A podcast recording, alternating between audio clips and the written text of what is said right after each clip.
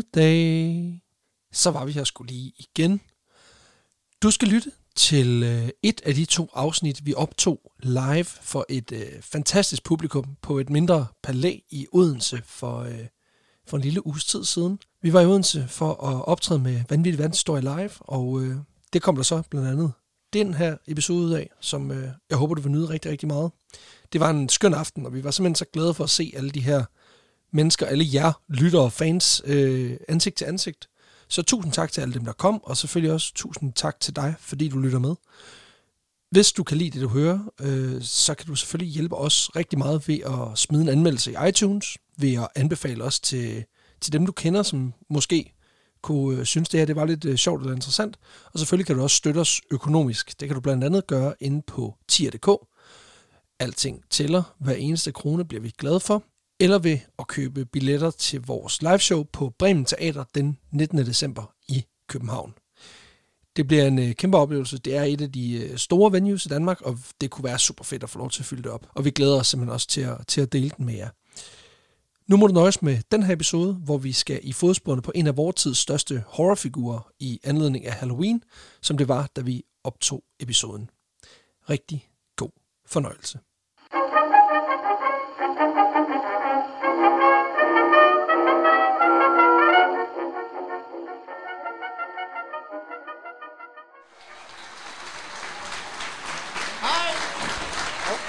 Hej. Hej, hej, hej. Hej for helvede! Hvad Hej. så? Ja, ja. Vi kører. Det her det er faktisk det første live show, hvor, hvor vi kan se publikum. Og øh, Tak for jeg ved ikke, om jeg er skuffet, men altså det... Hold kæft, der er god Nej. afstand. Hold kæft. Jesus Christ. ja. Ej, hvor er det fedt at se jer alle sammen. Altså, det siger jeg til hver show, men det her det er jo så det første, hvor man rent faktisk kan se øh, folk. Så det, det er den første gang, det ikke er bullshit. Øh, Det er også meget rart, det der med, at det ser faktisk ud som om, der er mange mennesker, ikke? Fordi de ligesom sidder af hinanden. Lige præcis, der sidder en dværg på hver anden plads. det er meget fedt. Nå, jamen øh, velkommen til øh, Vanvittig Verdenshistorie Live. Jeg hedder øh, Peter Løde, og ved min side... Alexander Janko, a.k.a. Dick Bittenladen. Jamen,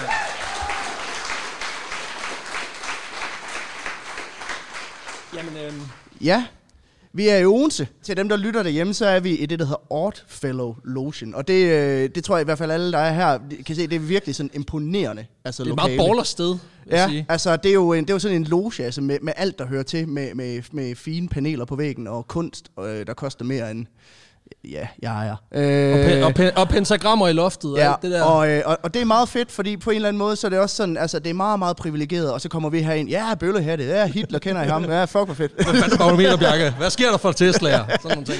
ja, Silke, øh, Silke, er det lige stille, eller hvad? så det, det kan jeg virkelig godt lide, det clasher sindssygt meget med det, vi laver. Øhm, Men i det mindste, så ligner du en postmand fra 1800-tallet, så det er lige perfekt. præcis. Så, øh, men prøv, skal vi, ikke bare, skal vi ikke bare komme i gang? Altså, Jo. fordi øh, vi har noget øl med. Hvem er der vi. andre, der drikker? Ja, Hold da kæft. Hold da altså, Alcoholics, yeah! det er bare OB's fanklub, der sidder nede og danner bagtrop. Det er perfekt. Jamen, øhm, Jamen- hvis du beskriver glasset, så kan vi lige... Øh, Jamen, øh, det er jo... Øh, det er jo ude fra stadion. Øh, der, det, er, det er plastkrus. det hedder en øh, bistandspokal, hvis du Ja. skulle være i tvivl. en pimpkop her, fra her, her i Socialklasse 5. Odense, der hedder de bare de fine glas inden for stuen. Åh, oh, de fine inden for vitrinen. ja. Det er fine porcelæn til noget for gæster. Øh, der, det er plastikkrus, der står Albani på. Mere er der ikke i den. Altså. Og i det glas er der selvfølgelig en øh, øl fra Odense. Det er fra Anarchist, som jo er... De, de kalder det craft beer. Det er det ikke, men det smager sgu meget fint. Og det er en øh, New England Pale Ale. Øhm, så lad os lige smage. Så skål, folkens, Skål. Kære venner. Og skål her. Skål. Nå ja, for pokker. Ja, altså ved du hvad? Det er sådan friskt, ungt, humlet, uden at være alt for bittert. Smager lidt af blomster. Det er det, de unge vil have. Ja. Ikke Peter. Kom med det. Sig sætningen. Jeg synes faktisk ikke, den smager særlig godt. Nå! 103 afsnit. Endelig fandt vi den. Jeg skulle lige sige. Altså, gløgøl fik der ikke, og aprikosøl fik der ikke, men, men den her. Ja. Ja, vil, det er lige vil du have en sort en granat dernede fra? Ja, så Peter, Peter, granaten. du tager lige en granat. Nej. Ej, hvor fedt. Ej, det der, det... Det, det der, det lugter jo af... Det er jo ungdom og skam, det der for mig. Så jeg går også lige ned og tager... Hold kæft, så en god håndvarm slotspilsner. fedt. Tak for det.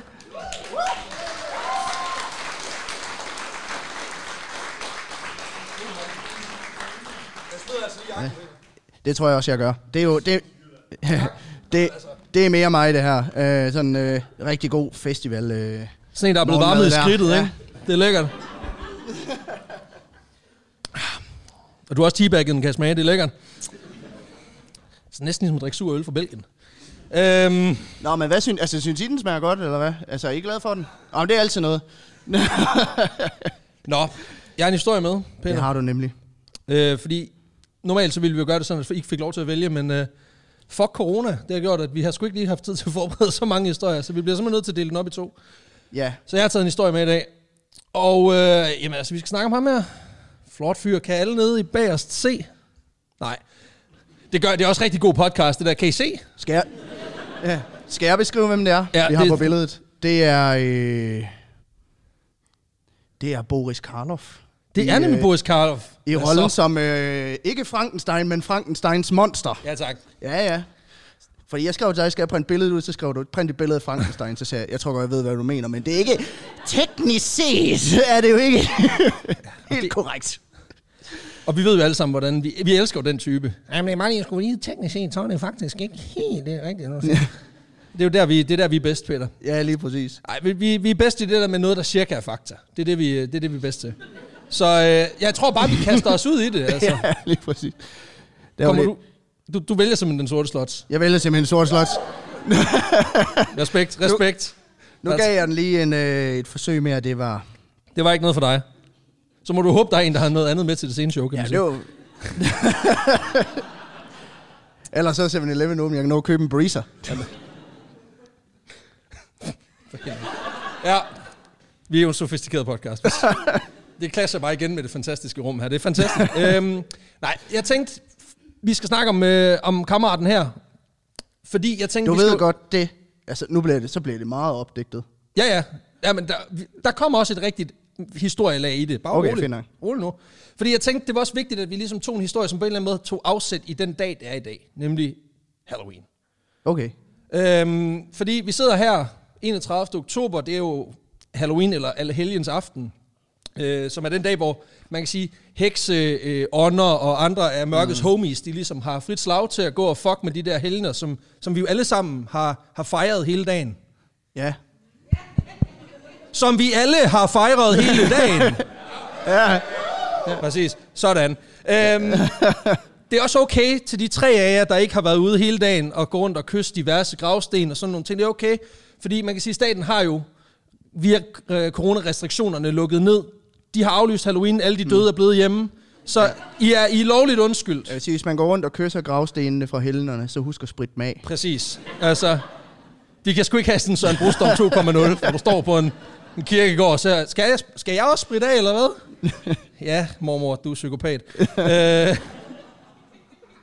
åh, smider jeg lige morfar under bussen, det tror jeg nok, jeg kom til. Sådan det. Øhm, nej, vi skal snakke meget mere Frankensteins monster. Fordi han er jo en fiktionel karakter, skrevet af den gotiske forfatter øh, Mary Shelley.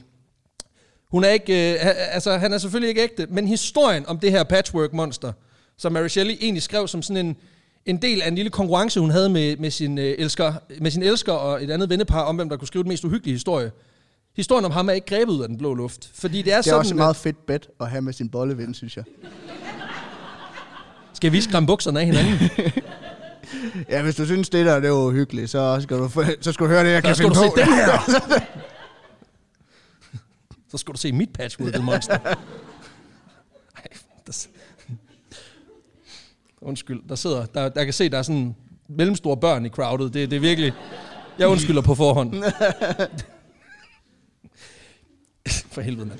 Helt specifikt, så skal vi snakke om det her med at bringe de døde tilbage til livet. Øh, eller i hvert fald forsøg på det. Yes. Øh, og formentlig også, og fordi det formentlig også, kan man sige, har været inspirationen til den her øh, fortælling. Fordi Frankenstein er ligesom historien der er, om, om en mand, der er skabt af alt godt fra kirkegården. Det, og så okay, bare, det er også lidt et diss til ens elsker. At være lidt sådan, jeg har skrevet en bog om, hvordan man vækker det døde til live. Fordi det her, det er dødt.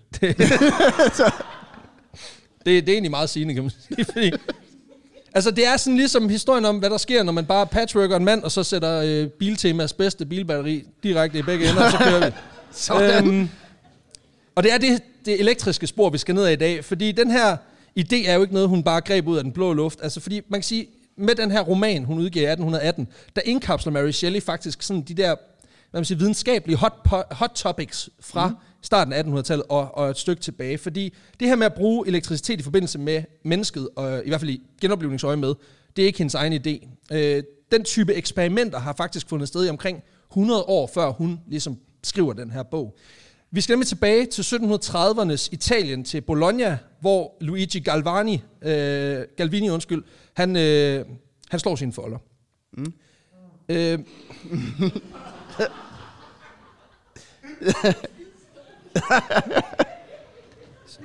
det er perfekt. Det kan godt være, at jeg ikke kunne høre det derhjemme, men det... øh, Der sidder en på anden række og fjerter. Det er stolen, Det er stolen, der siger hun. Ja, okay. præcis. Det er geden, vi offrer til satan, når I er gået. Den er lidt, den er lidt anspændt, det skal ikke. Det er jo alle helgens aften, der er jo spøgelser ud over det hele. Og de går og fiser i hjørnerne, gør de.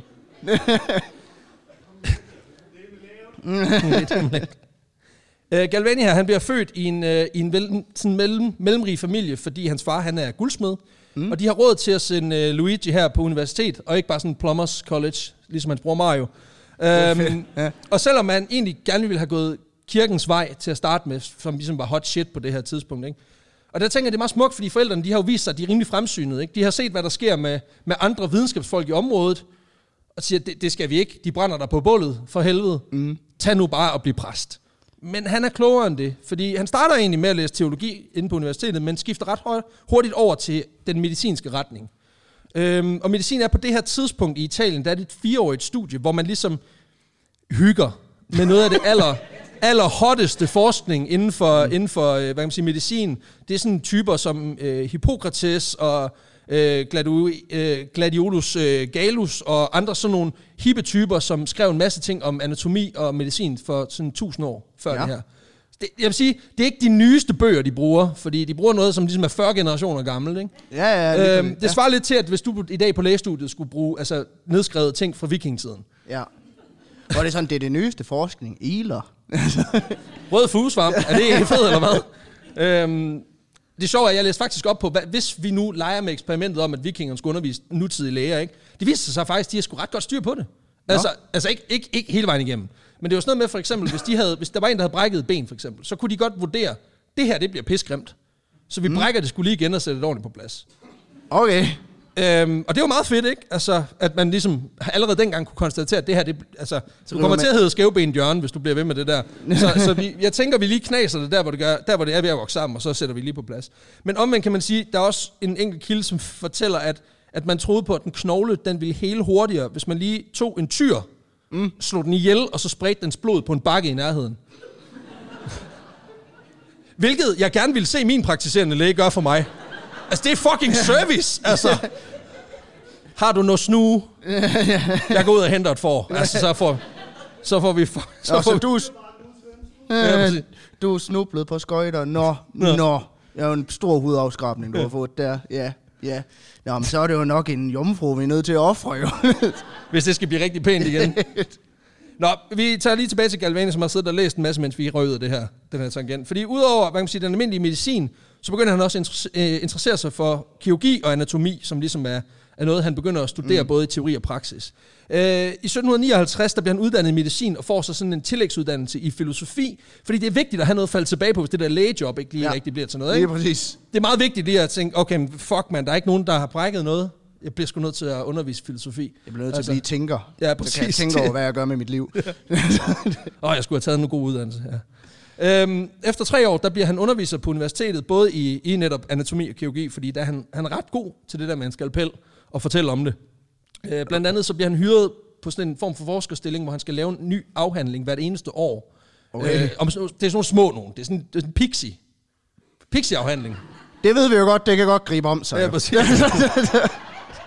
ah, det skulle bare lige have været til fire sider, men den skulle med at blive 250. Altså.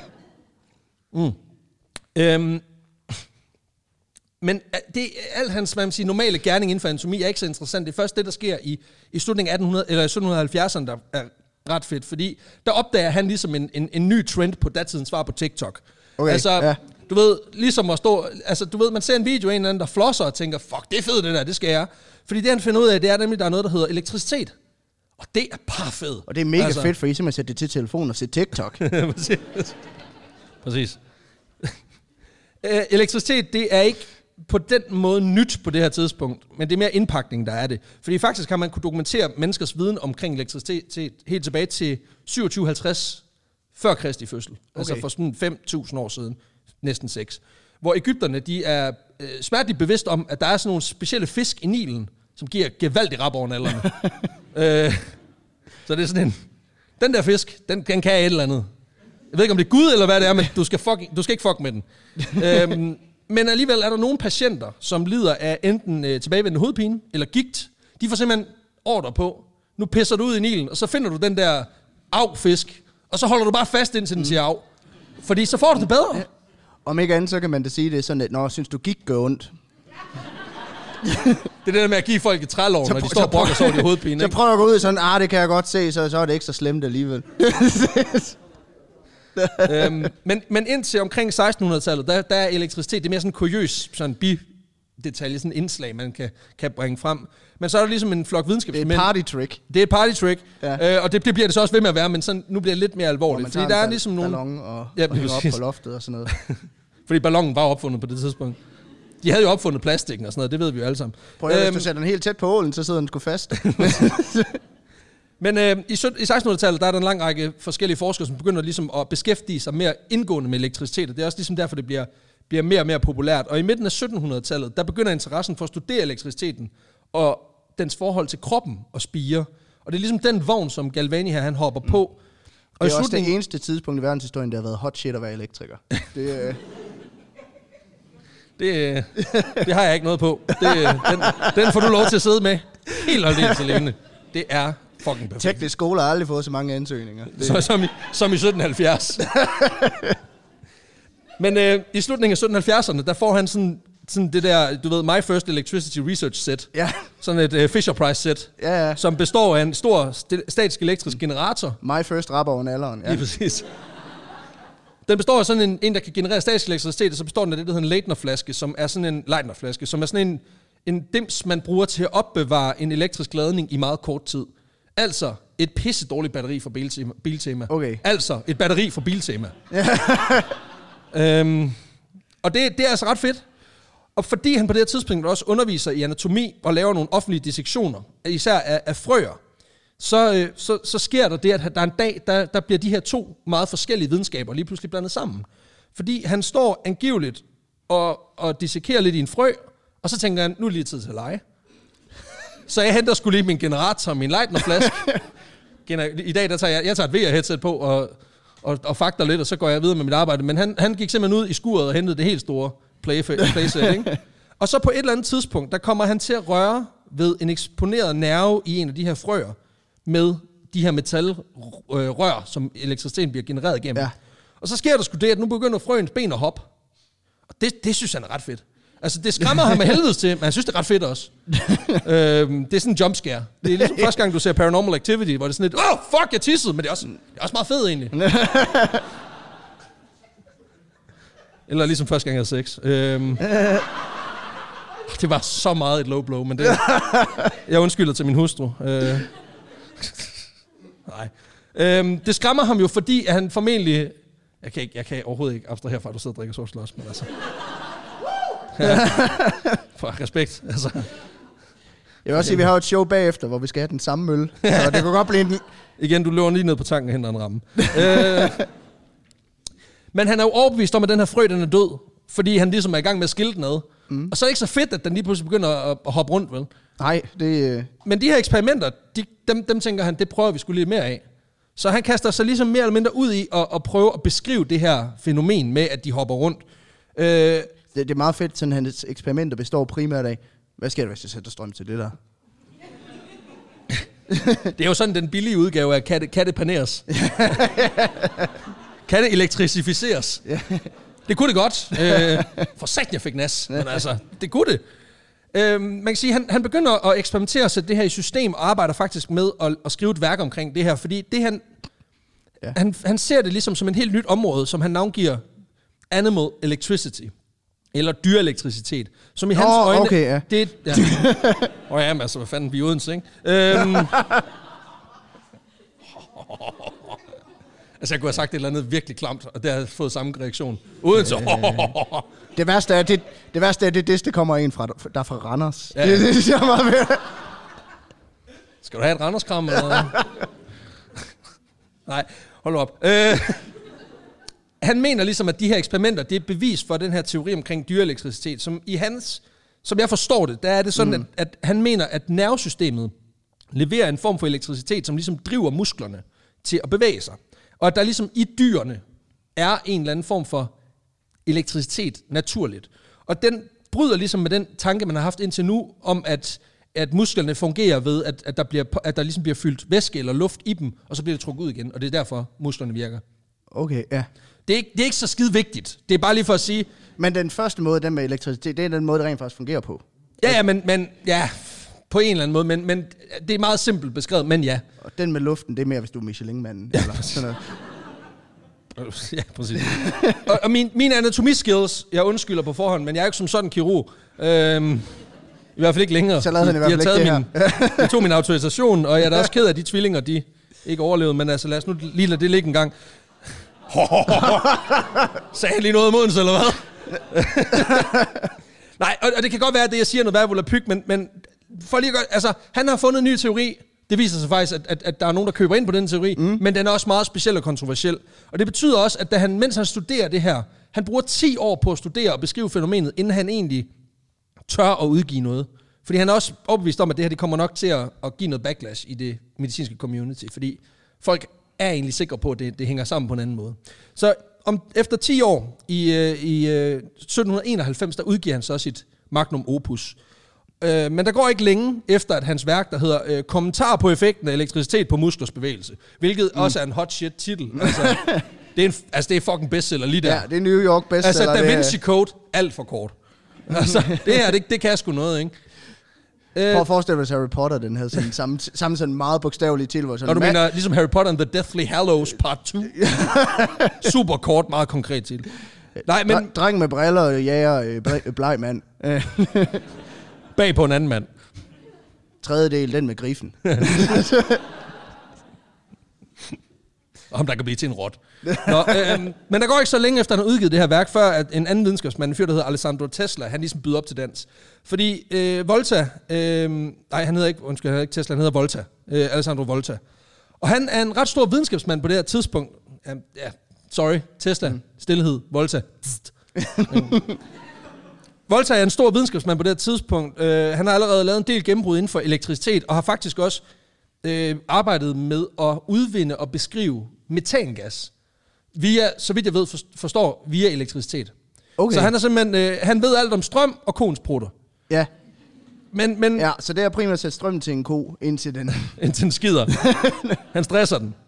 Men han har simpelthen læst øh, Galvanis værk her, og så har han prøvet at genskabe de her eksperimenter i sit eget laboratorium. Og kan jo ligesom se, at der er noget om snakken. Mm-hmm. Men at han er ret sikker på, at det her med, at der er en eller anden form for magisk elektricitet inde i dyrene, det er noget fucking bullshit. For det han ligesom, ja, der er elektricitet, den er god nok, men han tror på, at det er fordi, der, at, at de der to øh, tænger, han ligesom sætter til frøen for mm. til at sige zap, de, øh, de er lavet af to forskellige metaller. Og det er derfor, at, at, at elektriciteten flytter sig fra den ene til den anden, hvor frøen ligesom bare er, hvad kan man sige, en ledning. Okay, Sådan en form for levende, meget slatten ledning.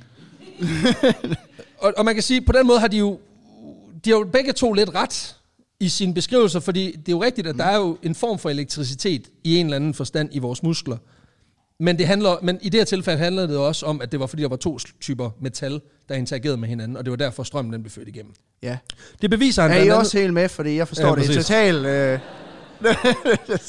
For helvede. Jeg tænkte også, det bliver måske lidt highbrow, men altså, fuck it, vi smider bare nogle Odense-referencer ind, og sådan, og så bliver det folkeligt igen, ikke? Så den der sorte slås, den var totalt velkommen, Ja. det er så godt. det var bare Øhm, tænkt, vi det så bare til, så tør de ikke spørge. Altså kommer vi bare ud bagved, og så kan I få pengene tilbage. Men for ligesom at bevise det, så laver han, altså for at bevise, at det ikke er frøen og et dyr, der er, altså der er specielt og har energien i sig, mm. så laver han lignende eksperimenter, men med andre ting. Blandt andet så døber han noget papir i nogle ting, og får det til at lede strøm igennem, og ligesom siger, se, jeg kan også få det til, selvom at det ikke behøver at være levende. Øh, og for ligesom ja. at sætte trumf på det her, så opfinder han den, det, der hedder en Volta-søjle, som i bund og grund er forløberen for det moderne batteri. Og det synes jeg er meget stærkt, det der med ligesom at sætte trumf på, din opfindelse er lort, hvorfor? Jeg har opfundet batteriet. og, og grunden til, at, at, det ligesom er et bevis, det er, at, den, at det består ligesom af to forskellige metaller, og ja. det er det, der kan oplære, øh, hvad kan man sige, oplære strømmen, som jeg forstår det igen. Jeg er ikke mm. som sådan svagstrømselektroner. Det er også meget fedt at øh, opfinde batteriet, og overhovedet ikke ane, hvordan elektricitet det fungerer. ja, ja. Men og man kan sige, selvom de her to mennesker egentlig er, er, er meget uenige på nogle punkter der, i løbet af deres karriere, så respekterer de også hinanden så meget, at de ligesom accepterer, at, at, de byder, at de ligesom, den ene byder ind med noget, den anden byder ind med noget andet. Og hele det her med strøm igennem, hvad kan man mm. sige, dyr, og det at studere, hvad kan man sige, strøm i levende organismer, det er noget, som Volta får lov til at op, altså han får lov til at navngive det, og han opkalder det faktisk efter Galvani, som ved at kalde det galvanisme. Altså, okay, altså hvis man ja. arbejder med den her type øh, forskning, kan man sige. Og selvom Galvani han ligesom dør en lidt trist død, det gør han i, i 1798. Han får et ordentligt rapper over Ja, præcis. Ej, han, øh, det er fordi, at, at Napoleon invaderer simpelthen den del af Italien, og han nægter ligesom at sige, jeg gider ikke, jeg er fucking Frenchies, fuck jer. Så er de sådan lidt, ja, fint nok, så mister du bare alt, hvad du ejer har. Øh, så han er nødt til at flytte hjem til sin morfar, som ikke er der længere, så han bor i sit, det hus, han vokset op i, og ender sig egentlig med at dø som en, en ensom mand uden noget som helst. Og okay, det er lidt trist. Jeg synes, det var sjovt, hvis han døde ved et ja. Ja, men jeg er ked af, at øh, altså, han døde bare deprimeret. Ja, det var bare tragisk. Af. Det var øhm, ikke sjovt. og alligevel griner I. Psychos. øhm, men sammen med Volta, der skaber han fundamentet for det, vi i dag kender som elektrofysiologien, som er mm. et, man kan sige, et, et, et, et helt nyt forskningsfelt. Og de er også med til at tale sig den her galvinisme, øh, som, som jo så også er noget, der bliver forsket i senere hen. Hvem er så noget, der er også det der galvaniseret? Ja, og det er faktisk også opkaldt efter ham, men ja. jeg kan ikke lige se, hvordan det, det får... Nej, det har noget med at putte zink rundt om nogle andre ting, og det ved jeg ikke en skid om. Så jeg kan der må jeg bare melde, der var, melder jeg hus forbi der. Det var resultatet af hans andet eksperiment. Hvad sker der, hvis man putter zink rundt om ting? Åh, oh, den svære to, ikke? Først så var det det med strømmen og, og dyrene. Og det, det synes jeg ret fedt. Det var pisse fedt. Noget med noget metal rundt om noget andet metal. øhm, men men det er vigtigt at forstå, at det her med at lege med elektricitet, og især gøre det på øh, levende ting, der ikke er levende længere, det var altså ret fedt dengang. Altså, det var virkelig ligesom craft beer i dag. Altså, det var ting med saltkaramel, fordi det var fucking noget, alle skulle have. Så, så alle sådan, altså især rige folk, der, der, der dyrkede videnskaben, mm. de skulle altså bede om et stykke med, med galvanisme her. Og de købte bare batterier til højre og venstre. Øh, og den her interesse... Og det er også super fedt, fordi at, øh, der er ikke opfundet noget, du kan sætte det til endnu. Nej, Nej, pr- præcis ikke, men det siger også noget om, hvor vild ny teknologi er, når folk er sådan lidt, jeg skal have det, og du skal overbevise din hustru om, hvorfor du skal have et helt rum til at stille en søjle i hjørnet. Hvad kan det? Du kan få en, en frø til at gøre sådan her. Prøv at høre, når vi opfinder glødepæren, så bliver det fucking fedt. Det er det. Glødepæren? Ja, det ved jeg ikke, hvad men du tror mig, det bliver røvfedt. øh, men den her idé om at dyrke det her, det, det er faktisk også noget, der bliver i familien, fordi øh, Galvanis fætter, eller nevø, undskyld, mm Giovanni Aldini, han tager det her til sig. Og han er altså en af sin onkels øh, helt store fans. Altså, han er, han, er, han er ligesom datidens bagmeterbærke. Oh. Altså, han er virkelig sådan, han, han hænger på, med, på, på hvert et ord. Fedt. Og, og laver, han er også, hvad kan man sige, understudy. Så han er ligesom i, i, i, øh, i onkelens laboratorium også, og studerer hans metoder, og er faktisk også med til at prøve at promovere den i hele Europa. Og det er også ham, der ligesom får Frankensteinet den her historie op til max. Fordi man kan sige, hvor Galvani og dels, til dels også Volta, de ligesom lægger grundlaget for det her med muskler kan påvirke sig strøm, så begrænsede de sig jo også til eksperimenter med frøer og sådan noget. Og der er Aldini ja. altså lige... Han skruer op for spændingen, ikke? øh, han er lidt en anden kaliber. Øh, for han er galvanist ind til benet, og støtter selvfølgelig også sin onkels teorier langt hen ad vejen, selvom han også køber Voltas forklaringer, og faktisk også køber hans produkter. Han er også sådan lidt, ja, din teori er lort, men det er et fedt batteri, du har lavet. Altså, det skal jeg bare have. Det kan sgu noget. uh, Aldini her, han har ret store drømme i starten uh, med det her galvanisme hejs, fordi han er nemlig overbevist om, at i hvert fald at med den her teknik, strøm til krop, måske mm. kan genopleve de døde.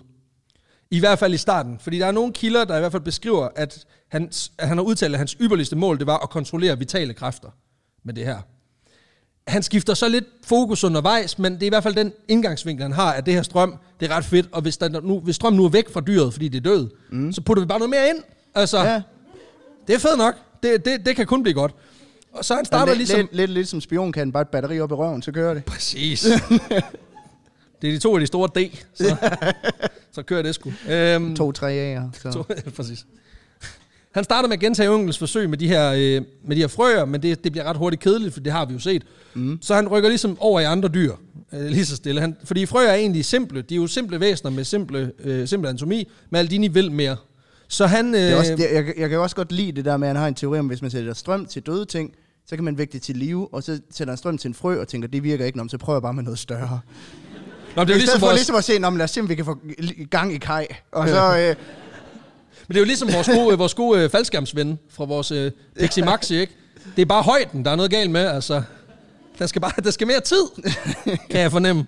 Han, øh, på det her tidspunkt er han blevet professor i eksperimentel fysik i, øh, i Bologna, som han egentlig får samme år, som hans onkel dør. Experiment- Så det er sådan en, yay mig. eksperimentel fysik. Ja, og det, det er måske det er også der, man meget heldigt, fordi fra han er, han er alle dem med de helt skøre idéer. og det er det, fysik. fordi han begynder lige så stille bare at sætte strøm til skovens dyr.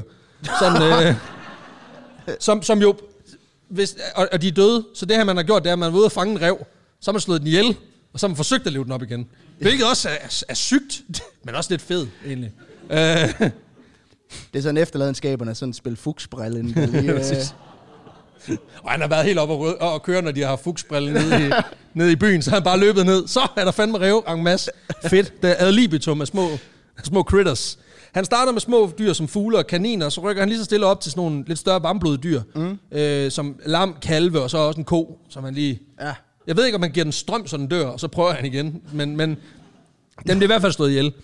Og det bliver også lidt for meget, fordi han begynder ind, at arbejde indgående med koens hoved i stedet for. Okay. Så man eksperimenterer ved simpelthen at sætte strøm til forskellige dele af koens øh, hjerne, mm. for simpelthen at se, om det, om der sker noget. Og det gør der, fordi han finder ud af, at han simpelthen øh, kan simpelthen skabe bevægelse i for eksempel øjnene, ved at påvirke nogle bestemte steder i hjernen med strøm. Øhm, Okay. Men, men, men, men, det, men det stopper ikke her, vel? Fordi nu har vi prøvet det på konen, men vi, vi kan godt, det kan godt blive vildere endnu, ikke? så, så han har ligesom danset om den varme grød i nogle år. Ja, nu har han fået en ko til at blinke, så lad os da gå op i noget større. så nu er vi oppe i... Ja, så nu er det human trials. øh, fordi nu skulle potentialet af det her jo testes. Fordi det er fint nok, at du, må, at du ikke kan få en ko til at vågne op igen. Men kan du få et menneske til at vågne op igen?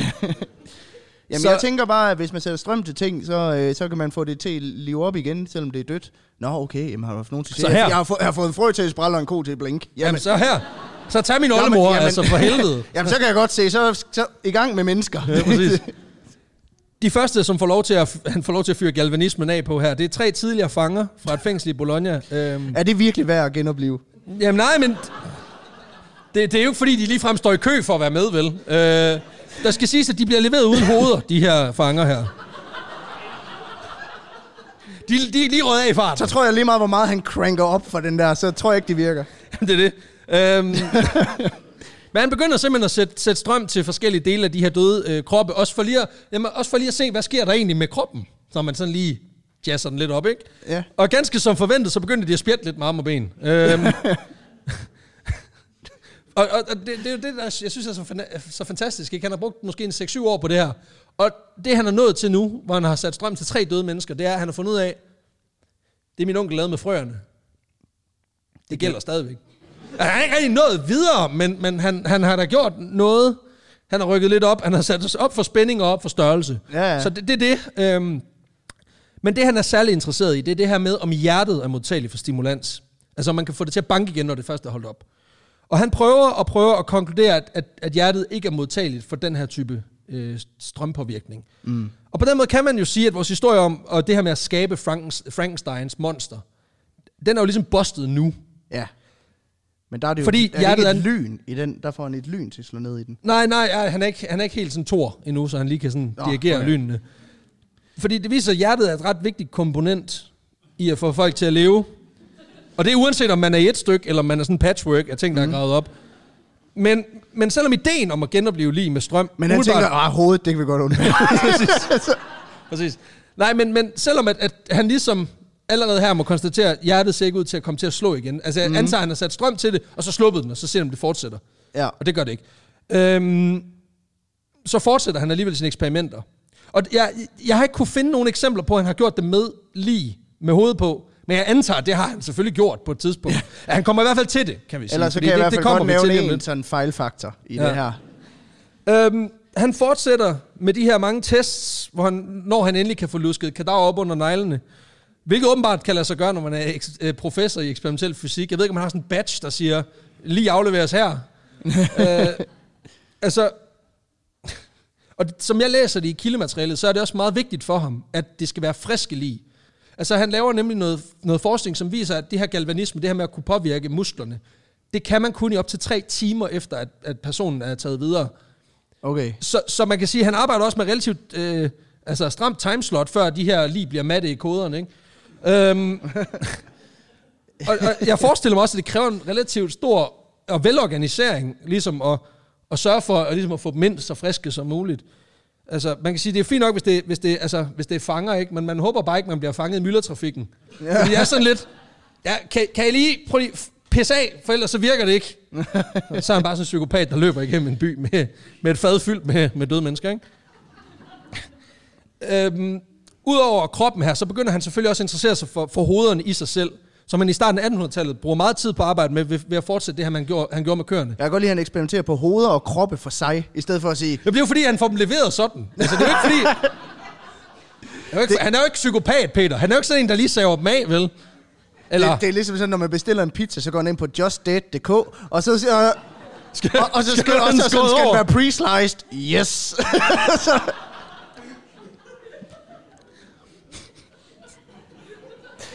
Jesus fuck. han får dem i hvert fald pre-sliced. Skal det være- Øhm, som en burgerbold, hvor den sådan stadig hænger sammen lige midten. Så når man sådan ligesom mm. twister den, ja. så skal falder det hovedet være italiensk eller tyrkisk inspireret? Det er sgu lige meget. Det, øh, Nå, men han begynder at eksperimentere på hovedet, og, og igen at, at finde ud af, hvilke centre i hjernen, der ligesom stimulerer ansigtsmimik. Og finder faktisk også ud af, at han kan påvirke mimikken i en side af hovedet ved at sætte strøm til den, et bestemt sted i den modsatte side. Mm. Og finder ligesom ud af, at han kan få kæben til at åbne og lukke sig, øjnene til at åbne og lukke sig, og sådan nogle, sådan nogle fede ting. Lave sådan nogle form for sådan nogle handskedukker, bare med levende mennesker. ja, øh, og det, det er jo meget spændende, men, men han har også brugt en del tid i laboratoriet og lavet de her creepy ting, og han får et dødt hoved til at smile. Men så kaster han sig faktisk også over og, og bruge den her strøm til at arbejde med levende mennesker. Han skruer ned for spændingen, skal jeg lige sige. Fuck, han døde, men så igen. Yes! Så Og den er ikke pre-sliced! Så- Nice! skruer vi op, død, og så håber vi på... Nå. Nå, Ja. det virker i hvert fald den ene vej, kan man sige. Det er meget fedt, Øhm, han tænker, der er sådan en kurve, hvor hvis man sætter spændingen op, så dør det, men hvis man sætter spændingen endnu mere op, så lever det igen. Ja, men han, han har fundet sådan en dead spot. Der er så, Nå, men han, øh, han begynder simpelthen at eksperimentere med en meget, meget simpel og meget primitiv udgave af chokterapi. Ja. Øhm, hvilket vil sige, at nu, nu begynder han faktisk at gøre noget, der er fornuftigt. ja. Who would have known? Ja, ja, ja. Og så er det også det her tidspunkt, Og, han begynder og det er fornuftigt, det er at sætte strøm til hovedet af mennesker. Altså, jeg ved godt, at det, det kan hjælpe nogen, men det er jo en sindssyg idé. Ja, ja, og den er kommet herfra. Øh, Jamen, så passer den jo også ind i, i, i vores lille projekt her. Og det er så på det tidspunkt, han tænker, var det ikke tid til, at vi tog det her show on the road? så han sætter en Europaturné op. Øhm, Så vi har taget en gæsteartist med. hold kæft, den lukker, mand. Altså, jeg synes, Niels stærk åbner. Død mand bliver levende og danser hen over scenen. Sindssygt stærk lukker. Altså, hold kæft, det ville kunne noget. Øhm, han begynder simpelthen i 1802 at rejse storbyer rundt og forelæse om, hvad man siger, om galvanismens øh, fortræffeligheder, og også vise potentialet ved, ved, ved mm. elektrisk stimuli i behandling af levende, men også ved ligesom at have det her, hvad man siger, det her grineren roadshow, hvor han også lige får, får øjnene til at åbne og sådan noget. Øhm, er, det men, er, det, så er det mennesker, han tager ud og optræder med? Eller Ja, det er det. Okay. Og, og lidt også dyr. Han laver sådan en, en form for, du ved, sådan et Dr. Pyskebus dissektions, og jeg sætter strøm ja. til ting show. Så det er, Øhm, sådan, det er sådan frøer og sådan noget, han også Frø, ja, og så, og så arbejder han så op. Så er der Peace eller Resistance til sidst. Et, et ekstra nummer, om Det er man sådan en vil. super creepy version Præcis. af Kai og Andrea, hvor det er sådan, hej Kai. hej Kai. hej Andrea. Den, den sygeste form for dukketeater. øhm, han har faktisk i, i 1801 haft held til at kurere en landmand for dyb depression ved at give ham strøm i ansigtet. Og, øh, og, og det er jo også fedt nok, fordi... Igen, det er også det der med, at man er sådan, Sådan, ja, det kunne være værre.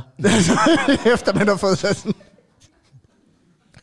Det er også vildt nok, at han overtalt folk, ikke? Men, Ja, altså, men, men udover det, så hiver han selvfølgelig også... Det er med mig også en mand, der er, ved, altså, der er på, på, på afgrundens rand, hvis man er sådan... Jeg har næsten ikke flere muligheder. Vi, kan, vi jo lige så godt prøve, altså. Det.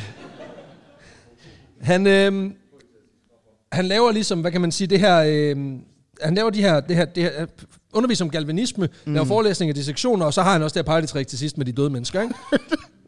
Og det er sådan lidt, det er, et- det er sådan lidt et form for freakshow af vigtig sådan historisk, øh, videnskabelig forskning, og så er der sådan lige nogle partytricks ind imellem. Så er det sådan noget, se hvor han spjætter, men faktisk så kan vi faktisk bruge det her til at kurere folk for depression. Men prøv nu at se her, hvordan benene de hopper, altså.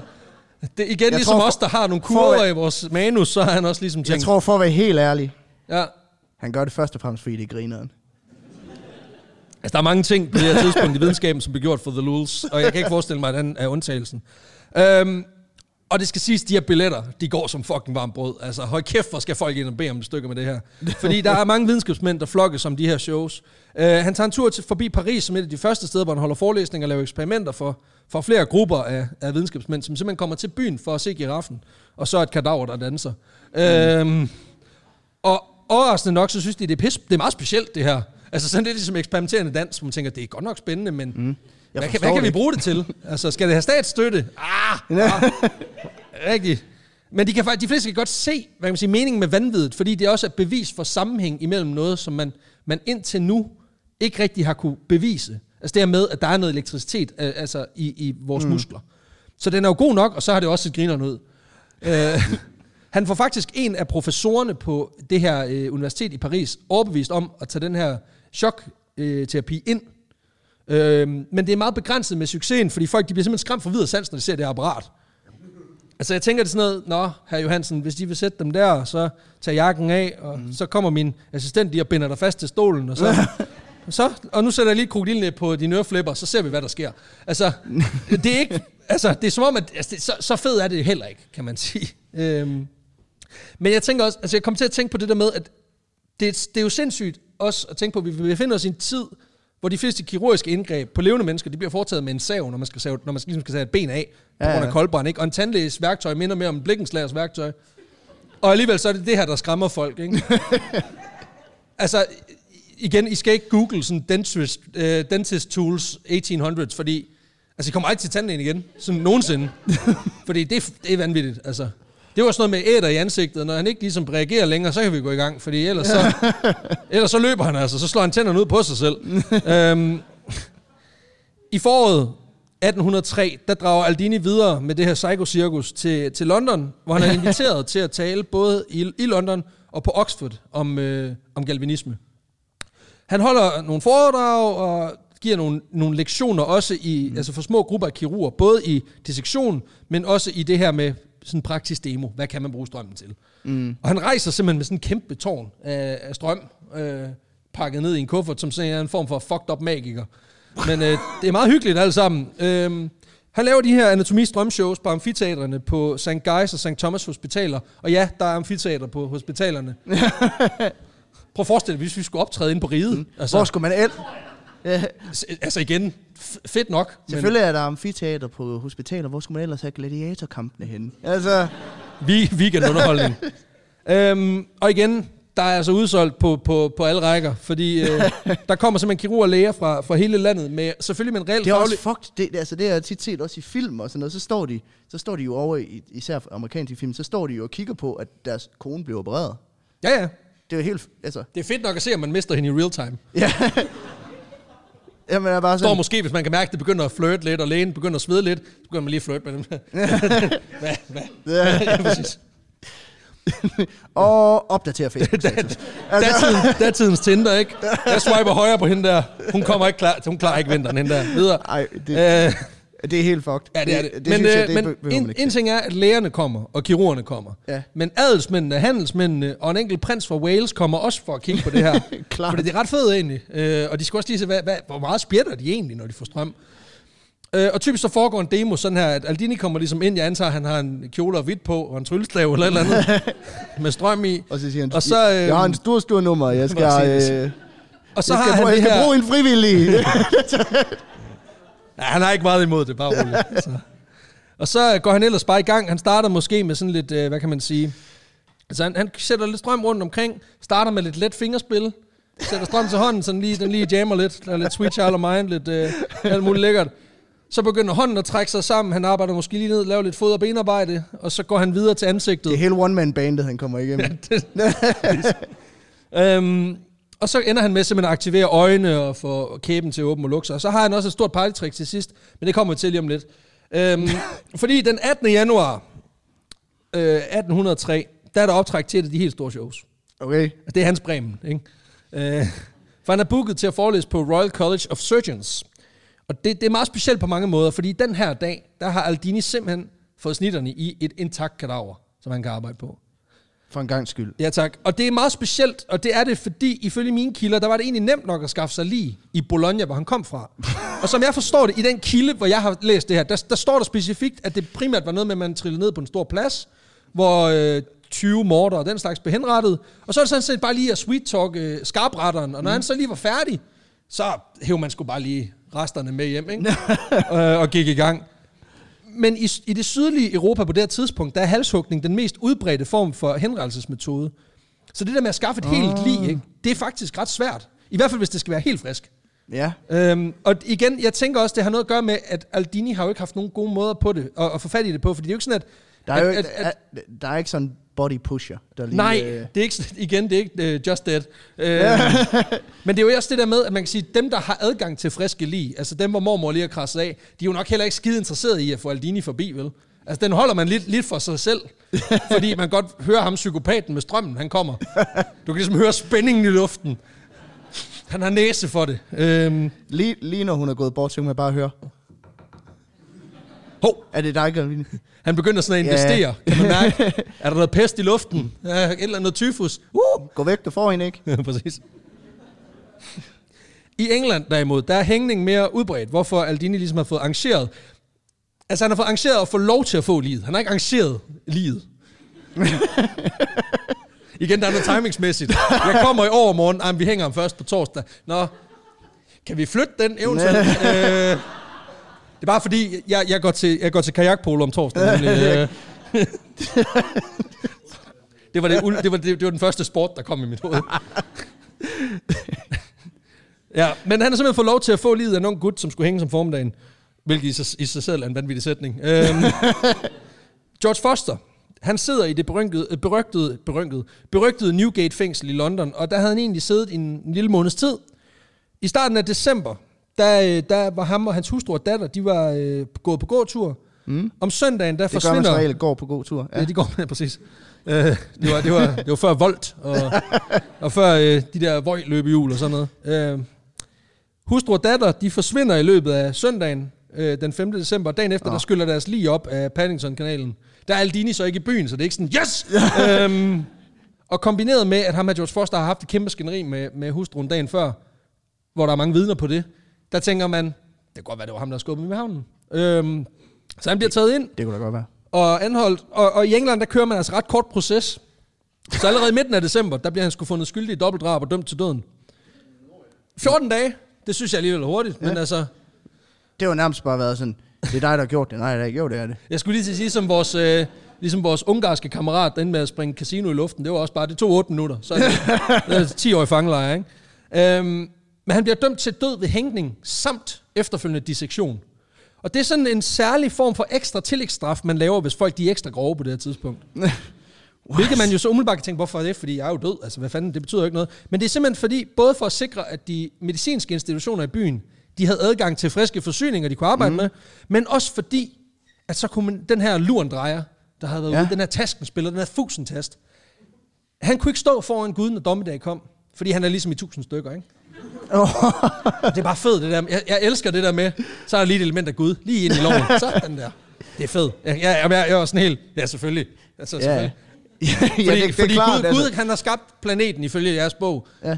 men han kan ikke samle folk igen, hvis de først er gået stykker. Det er rigtigt. Nej, Det virker logisk. Det er cool det nok. er fordi, det, det er Thor og Zeus, der har strømmen, ikke også? Gud, han har det der med æbler og noget med nogle slanger og noget... Ja, han er, han er primært, hans primære job, det er at være skidesur. altså, han er sur, og det, det, det er ligesom hans gebet. Nå, men han, øh, den, 18, den 18. januar her, der bliver George Foster, han bliver bragt op fra Newgate-fængslets celle, og så bliver han hængt. Nå. Og det går ifølge kilderne ret hurtigt, fordi nogle af hans venner, de simpelthen står klar til lige så snart han, han rammer rebet, og det strammes til, så trækker de ham i benene, for at hængningen til at gå hurtigere. Det står der i den protokol, som fængslet udgav over øh, mundlige henrettelser. Og man ved bare lige for at ydmyge ham ekstra, jeg også lige trukket bukserne ned for ham. og det var det, da jeg så skrev det øh, for et par dage siden, der tænker og den morbide joke her er jo selvfølgelig, at, at vennerne har trukket i ham, fordi de har haft gode billetter til den her show senere, og de tænkte, hvis, vi skal, altså, hvis vi kommer i ordentlig tid, så har vi gode billetter, hvis vi lige får, får ekspederet. Men den joke laver man ikke, fordi så er man psykopat, ikke? øhm, men så kan man bare sige, skrive, at man gør det. Det står her, lav meta-joke yeah. omkring, at du er vanvittig.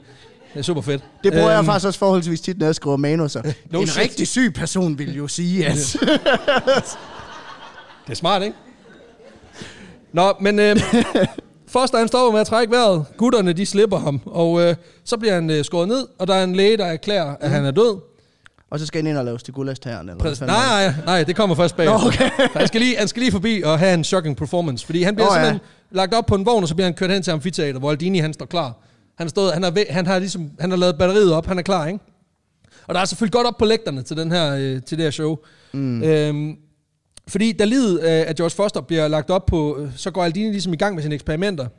Vi kører lidt ansigtsterapi, for øh, Fosters kæbe til at vibrere lidt. Han åbner ja, ja. Øh, højre øje. Så går vi videre til højre arm, som får en tur. Han laver ligesom The Electric Boogie. Og øh, ja, den fandt jeg lige på i farten. jeg kan lidt nu, ikke? Øh, og så går han videre til lårbasserne, for simpelthen også lige at få gang i lidt, øh, ja, ja, ja. nogle kicks. Jamen det... Øh Flere i salen er angiveligt overbevist Det er skide godt, det er halvdelen af thriller, han har været igennem nu. jeg ved ikke, om han har fået koreograferet det. Det virker også, det virker også for vanvittigt. Nå, så går du ned i højre, og så husk lige 3 cm over lårbindsknoglen, fordi ellers så laver han ikke det der fede svej der. Vi skal have strækt vrist, for helvede. Øh, det var en billetreference. Mere strøm til central cortex nu! jeg ved ikke, om der er noget, der hedder. Men godt bud, godt bud. Øh, Flere i salen er angiveligt overbevist om, at Aldini på det her tidspunkt er i gang med at bringe den her døde kriminelle øh, tilbage til livet. Mm. Fordi det flere gange ser sådan ud. Altså, han bevæger sig lidt og åbner øjnene og sådan noget. Ikke? Ja, og de har jo ikke set det her før. Det skal man også lige huske på. Altså, vi kan jo grine af det nu, fordi det er 200 år siden. Det er sjovt, at der er en mand, der er død. Uh, ja. Nej, ikke så overhovedet. Vil en syg person jo sige. Ja, præcis. Catching on. Men dengang, der har de jo ikke set det her før. Så det, de ser, det er vidderligt. Et lige kommer ind, et lige begynder at rejse sig op. Og det kan jeg godt forstå, at folk de tænker, det er alligevel... Det er bare, winter is coming! ja, præcis. Nogen, der har noget obsidian. øhm, efter benene har hoppet lidt, øhm, så går Aldini videre til sit party trick. Rosinen i pølseenden. Sådan, det store finale. Ja. Så han tager en metalstang, og så mokker han simpelthen op i foster. Og skruer helt op. Altså op i... Op i ja, ja. Op i derfor jeg sagde pølseenden, for helvede. Den fungerede ikke første gang, men anden gang, der var den. Stærk nok.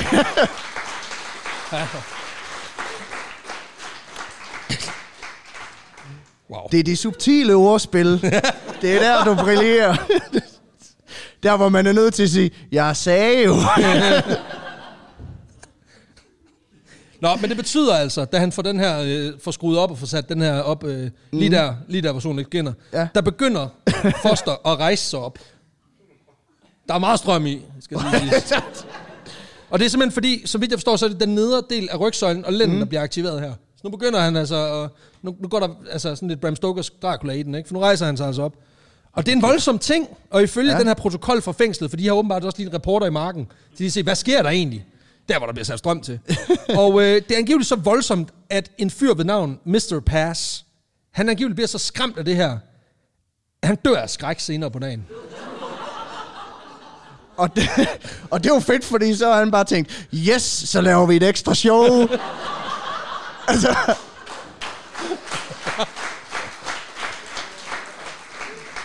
Det kan være, de kan få Folk helt... har bare stået ekstra nummer. jeg tænkte, det, det er for meget, det her. Og det, jeg, kan også kun finde, jeg kan også kun finde en central kilde, der siger, at det her det skulle være rigtigt. Okay. Og det kan jeg, fordi alle de kilder, jeg har fundet, de beskriver det med nøjagtigt samme ord, som kommer fra den ene kilde. Så man kan sige, er det rigtigt? Ah, formentlig ikke.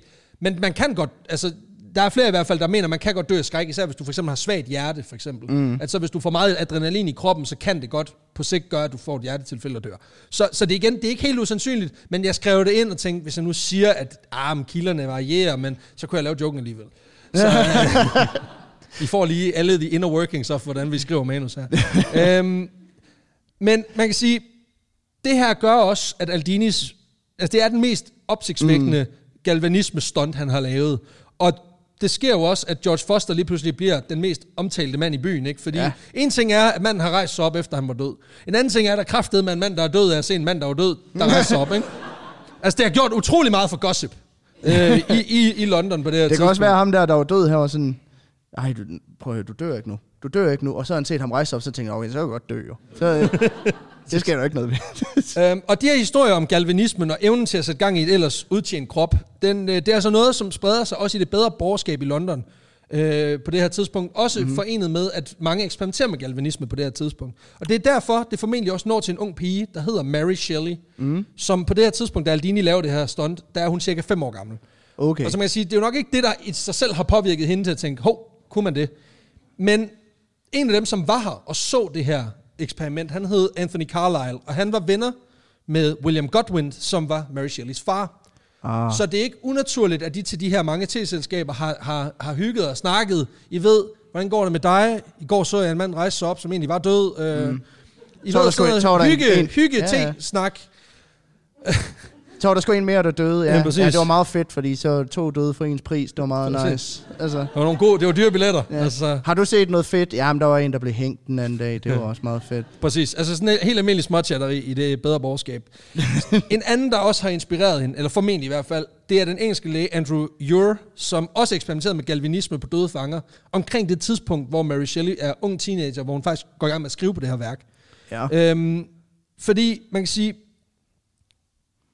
han er udover at være pisseuhyggelig, fordi nu har jeg set nogle, sådan nogle øh, tegninger af hans eksperimenter, og der er vidderligt tegnet folk, der flygter fra det her. Så det har været rimelig uhyggeligt. Øhm, men han var også sådan, han advokerede også sammen med nogle andre læger for, at det her, den her teknologi måske kunne bruges til at genopleve folk, der for eksempel havde været udsat for hængning, drukning eller kvælning. Mm. Hvilket han jo også har ret i. Ja. Problemet var bare ligesom, de kom for sent, ikke? Altså, det var sådan noget med, at han gik i gang sådan en time efter, nu død. Så det kan sagtens lade sig gøre. Nej. Nej. Nu åbner han øjnene og sparker sin fodbold. Hvorfor er alle væk? Nå. Men det, det virker altså. Det virker derhjemme. Det virker ikke, når folk kigger. Øhm, så, så man kan sige... Det er også meget fedt, fordi jeg har meldt mig til sådan noget frivillig hjerteløber. hvor, hvor hvis der er nogen, der får et hjertestop, så har jeg ligesom lært at betjene sådan en, en, en hjertestarter, så jeg virkelig kan give dem sådan en ordentlig los. Og der, der begynder jeg da også sådan at tænke lidt, altså... Det er ikke sikkert, det virker alligevel. I skal være glad for, at han ikke er hjerteløber i Odense. altså, verdens mest pessimistiske mand, der ikke sparker døren ind, men bare sådan nærmest bare sådan åbner den stille. Men på er det her, anden eller hvad? Ja. Nå. Men jeg har det, da også sådan, godt hvis jeg så nåede frem, og det var for sent, så lige få dem til at spjætte. vil, en- vil en syg mand Nej. sige. Det vil en syg mand Nej. sige. nej, nej, nej, Peter. Jesus Christ. Vi skal lige, vi har, den tager vi lige med HR bagefter, den der, som, som så også er mig. For det, det går sgu ikke, at du siger sådan nogle ting offentligt. Så skyller ned med sort slås, din psykopat. Fucking hell. Øhm, nå. Men, men man kan sige, Jeg skammer mig også. Ja, det ja, kan vi se. Nej, men, men man kan sige, de her folk havde jo egentlig ret i, at strøm kan jo godt genopleve, men mm. de havde simpelthen bare ikke, formentlig ikke haft høj spænding nok på til, at det har virket. Og, og deres eksperimenter har også primært været for ligesom at, at, at det har set... Det har været underholdning, ikke? og så er der så en masse videnskabelig forskning, som er koblet op på det. Ja. Men ikke desto mindre, så har det jo Det var så bare en måde få inspireret til... statsmidler. Ja. ja, og man kan sige, det er jo noget, som på en eller anden måde har spredt sig, og det har været netop craft beer of the age. Så Ja. derfor har alle vidst lidt om det, har dyrket det lidt, har måske ved, taget nogle AUF-kurser og hygget om aftenen, lige taget sådan lidt strøm-intro. Det har været sådan noget 101. på hobbyplan. Præcis. Øhm, og det er også derfor, man mener, at, at Mary Shelley i hvert fald har været enormt inspireret af den her hvad man siger, bevægelse. Det var sådan en datidens podcast, hvor Ja, det er sådan, præcis. uh, prøv at høre alle, alle gør det. Datidens svar på Mørkeland. Så er det, Hver bare, mandag morgen, det er bare mig og en veninde, så strøm en gang, et par gange om måneden, så, øh, så mødes vi lige derhjemme, og så hygger vi. Sætter strøm til nogle dyr og hygger. Altså. ja. Nå, men, men man kan sige, der er også nogen, der mener, at Mary Shelleys figur, Victor Frankenstein, han er baseret på øh, Giovanni Aldini, fordi hendes beskrivelser af Victor Frankensteins gemyt og generelle fremtoning minder utrolig meget om den måde, Aldini han ligesom fremført sig på offentligt. Mm. Øh, og faktisk så nævner hun også selv galvinisme i bogen. Okay, ja. Øhm, jeg er ikke sikker på, at hun nævner ordet specifikt, men hun nævner i hvert fald hvad man siger, den praksis, der ligger i det. ja. Om Øh, at bringe døde til. Ja, Ja, okay. præcis. Og, og at der er noget videnskabelige øh, hvad man Klart, siger, ting, klart. der kører. Øhm, efter ligesom at have skulle... Og i bund og grund, så skrev hun den her historie, da hun var øh, snedet inde øh, på en ferie i Genève, og de ikke rigtig, du ved, de kunne ikke rigtig tage på tur, de kunne ikke tage ned og, og hygge sig, de kunne ikke sætte strøm til nogen, så de var nødt til ligesom at finde på, hvad har vi i huset? Og det var, det var, det var Afrikas stjerne, eller prøve at skrive, hinanden, øh, altså, skrive nogle, nogle ting, der slår hinanden ihjel. Så folk har siddet i sådan en mørk, isoleret hytte, og så er deres teenage datter kom ind på dag 5, så nu skal I høre, hvad jeg har fundet på. skal I fandme, skal I fandme høre, hvad jeg har gået og brygget på. Jamen, det er sådan noget med, det var noget med, at, øh, at året 1818 øh, var en, en sommer, ja. Altså det, var, det blev kaldt The Year Without Summer, fordi der simpelthen var noget vulkansk aske, som simpelthen skyede for det meste af Europa. Ja. Ergo, der var piskoldt og super nede udenfor. Hvad gør vi? Vi går ind og skræmmer hinanden. Igen, winter Øhm, is coming. Præcis. Øhm, og det er noget med, at, at man kan sige, hun, hun får ideen til mm. det her, fordi at hun har behandlet døden rigtig meget, fordi både hendes mor døde, da hun skulle føde hende, eller et par dage efter. Hendes far er død. Alle omkring hende har en tendens til at krasse af før tid. Okay. Øhm, hvilket er heldigt, at hun ikke kendte Aldini, fordi ellers så var de bare begyndt at danse. øh, men hun får et øh, mareridt på den her tur, og det er så her, hun tænker, Frankensteins monster.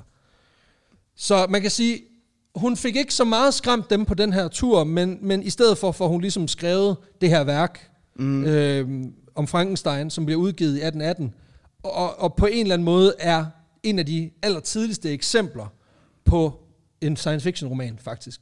Ja, ja det, det er altså, det der er nogen, der, pa- der påstår, at det er en gotisk... Øh, øh, altså det, det, er, det er skrevet i, hvad man siger, i romanticismen, men det er et gotisk værk, men... Teknisk set. Ja, præcis. Så, øh, Præcis. Det er i hvert fald øh, en af de anerkendte tidlige eksempler på science fiction, fordi det behandler hvad man siger, menneskets forhold til teknologi.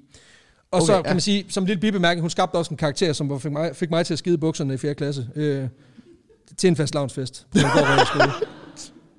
De tror ikke en skid på det, men okay, fair nok. Det, er sgu god nok. Han hoppede simpelthen ud. Jeg kom ind i klasseværelset, så bum! Fuck. what? Så, øhm, så det, hvem siger, vi ikke giver så noget af os selv? Altså, der Ja. skal ingen smalle steder der. Siden den her bog udkom... Det mest skræmmende er, at du står over for at skal have to børn, ikke? Jo, jo. Eller, no, Ja, ja. Barn, barn nummer to. Ja, præcis. Øh, den ene har i og forvejen. du sidder bare altså, Ja, ja. og fortæller, at du skider i bukserne. Der synes jeg, det er meget vigtigt, at du bruger den rigtige tidsangivelse. Øh, angivelse. Skid i bukserne, ja, ja. om jeg må bede. Øh, siden den her bog den udkom i, øh, i, i starten af 1800-tallet, der har den ligesom været genstand for utallige fortolkninger, efterligninger mm. og ikke mindst filmatiseringer, hvor man kan sige, som du nævnte i starten, altså øh, James Wales version fra 1931 med Boris Karloff i hovedrollen, skulle være en af de absolut bedste. Mm. Den er også pisseskræmmende, fordi den er sort-hvid og sådan noget. Det, jeg, kan ikke, jeg kan slet ikke med det der. Og så vil jeg bare lige øh, her til slut give jer en lille alternativ anbefaling, fordi nu, nu for et par uger siden anbefalede vi øh, The Island of, Doc, Island of Dr. Monroe, øh, Moreau, undskyld. Moreau, ja. ja. ja hvis, I, hvis I har brug for halvanden time af jeres liv, øh, som I bare tænker, hvis vi smider det i lokummet, ja. så har jeg en anden her til jer, som jeg hvis, synes I- var... hvis man er lidt sådan, jamen prøv at høre, jeg synes altså, jeg lever alt for længe, så, Lige præcis. så hvis jeg kunne spille lidt af det, det kunne være fedt. Ja. Alternativt, hvis man ikke kender Frankensteins historie, så synes man skal kaste, øh, kaste over den mindre kendte, men en del mere avantgarde fortolkning fra 1990, der hedder Frankenhooker. øh, den handler om den, den unge medicinstuderende Jeffrey, der efter at have mistet sin forlovede i en meget skrækkelig øh, græsslåmaskine-ulykke, øh, forsøger at genskabe hendes krop ved simpelthen at høste kropsdele fra New Yorks mange prostituerede, mm. øh, og så sammensætte dem til en ny, en ny fiancé, simpelthen. Det siger også noget om hans øh, syn på sin kæreste. Han tænker, hvordan rekonstruerer hende? Luder. Nej, men det er fordi resten... Nej, det er fordi, man kan sige, resten, resten er, jo, er jo kørt til mos, ikke? Men han har, stadig hendes, han har stadig hendes højre hånd og hendes hoved, og så er patchworker han ellers derudad, øh, og så sætter han strøm til hende, og hun det er ender også at- måske de to vigtigste øh, kropsdele for en... Det sagde du ikke jeg. Det skal siges i den her film, der lykkes det. Og hun bliver vagt til live igen med strøm, men åh oh, nej! Jeg glæder Fordi- mig virkelig til, at du siger nu, og det er så en dokumentarfilm. Præcis, det, er det. det viser sig, at fordi hun er genoplevet med så mange dele fra, fra øh, døde prostitu- pro- prostituerede, så, så taler hun kun, som de prostituerede talte. Øhm, mm. Og hun opfører sig stadig som prostitueret, hvilket betyder, at hun også går ud og trækker. Øhm, der er så lige den lille twist, at hendes ædler dele, de får de mænd, hun har sex med, til at eksplodere. Ja. Og jeg vil ikke spoil mere filmen, men jeg vil sige, jeg har ikke sagt det mest vanvittige i den film endnu. Jeg har bare en mistanke om, at du, sådan, du bare virkelig længe gerne ville fortælle om den her film. Og så har du været sådan, hvordan fanden... Vi starter med Frankenstein. men ikke desto mindre, så kan jeg garantere for, at, det er top med isbjerget, og I skal virkelig tage at se den. Øhm, Jeg vil altså også anbefale den gamle. Den ja, er- Karloff er, er, rigtig god, men Frankenhooker, lige, lige, lige en tand over. Så er rent kunstnerisk, hvis det var mig. Men det var altså historien om vanvittige eksperimenter, der førte til, at Frankensteins monster blev til den, som den er. Ja, super. Tusind tak for det. Selv tak.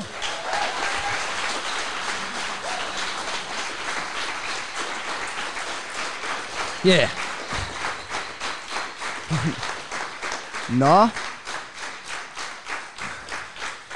Har du Hvad- taget, øh, taget et øh, barometer med? så er det barometeret. Hvad vil du, eller skal jeg? Det, jeg synes, du skal, for jeg sidder så pisse godt.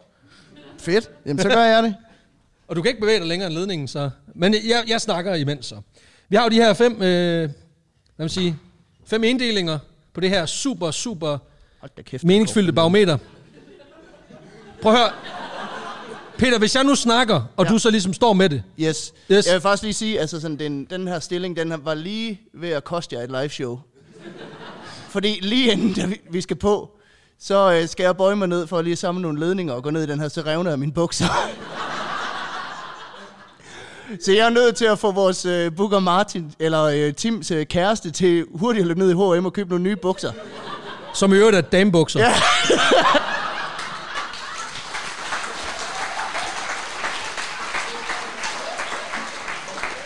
Nå, er de flotte? Det er jo det er god høj. Go, simpelthen så højtaljet, altså. de går til midt på ryggen. Det er lækkert. Nå, vi har vores vandhedsbarometer. Vildskab, lol-faktor, uniqueness, indflydelse og extra spice. Denne gang alle sammen skrevet rigtigt. Skide godt, Peter. Uh, jeg ved, det ikke er dig, der har skrevet det. Det er så godt. Det er mig. Nå, hold da kæft. Sikkert en håndskrift. Det er meget flot. Nå, men øh, I får selvfølgelig lov til at være med til at indikere, hvad vi skal give de forskellige. Og jeg tror, vi gør ligesom sidst, hvor vi kan give øh, fem point hver, og så får publikum lov til at give resten. Ja. Så Peter, hvor vild er historien om galvinisme og Frankensteins monster? Jeg, øh, Du bukker dig ned, det er lækkert.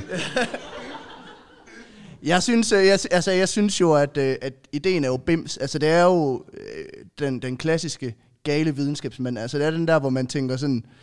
Der mangler lige, at han siger, Muah! bagefter. It's Men ellers- alive! Ja, it's alive! Men øh, jeg vil gerne give... Nu må jeg kun give til fem, så vil jeg gerne give ham tre. Jamen, jeg giver fire. Ja. Ja. Så skal vi jo fra 1 til 10, så hvis du, hvis du tæller ned, så kan I klappe, og når I holder op med at klappe, så stopper vi der. Så hvis jeg siger 1, 2, 3, 4, 5, 6, 7. Ja, det er 7. Der er et par stykker, der gerne vil give 8, men... øh, så det er 14. Ja, 14 i vildskab. lol-faktor.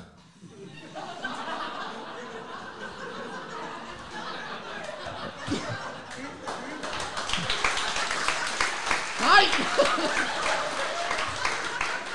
Altså prøv at, jeg, jeg har brugt 16 timer på manus, så du får større klap og grin.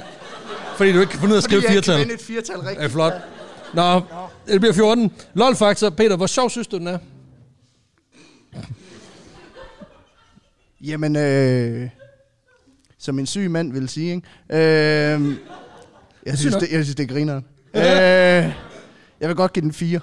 Jeg er også på 4.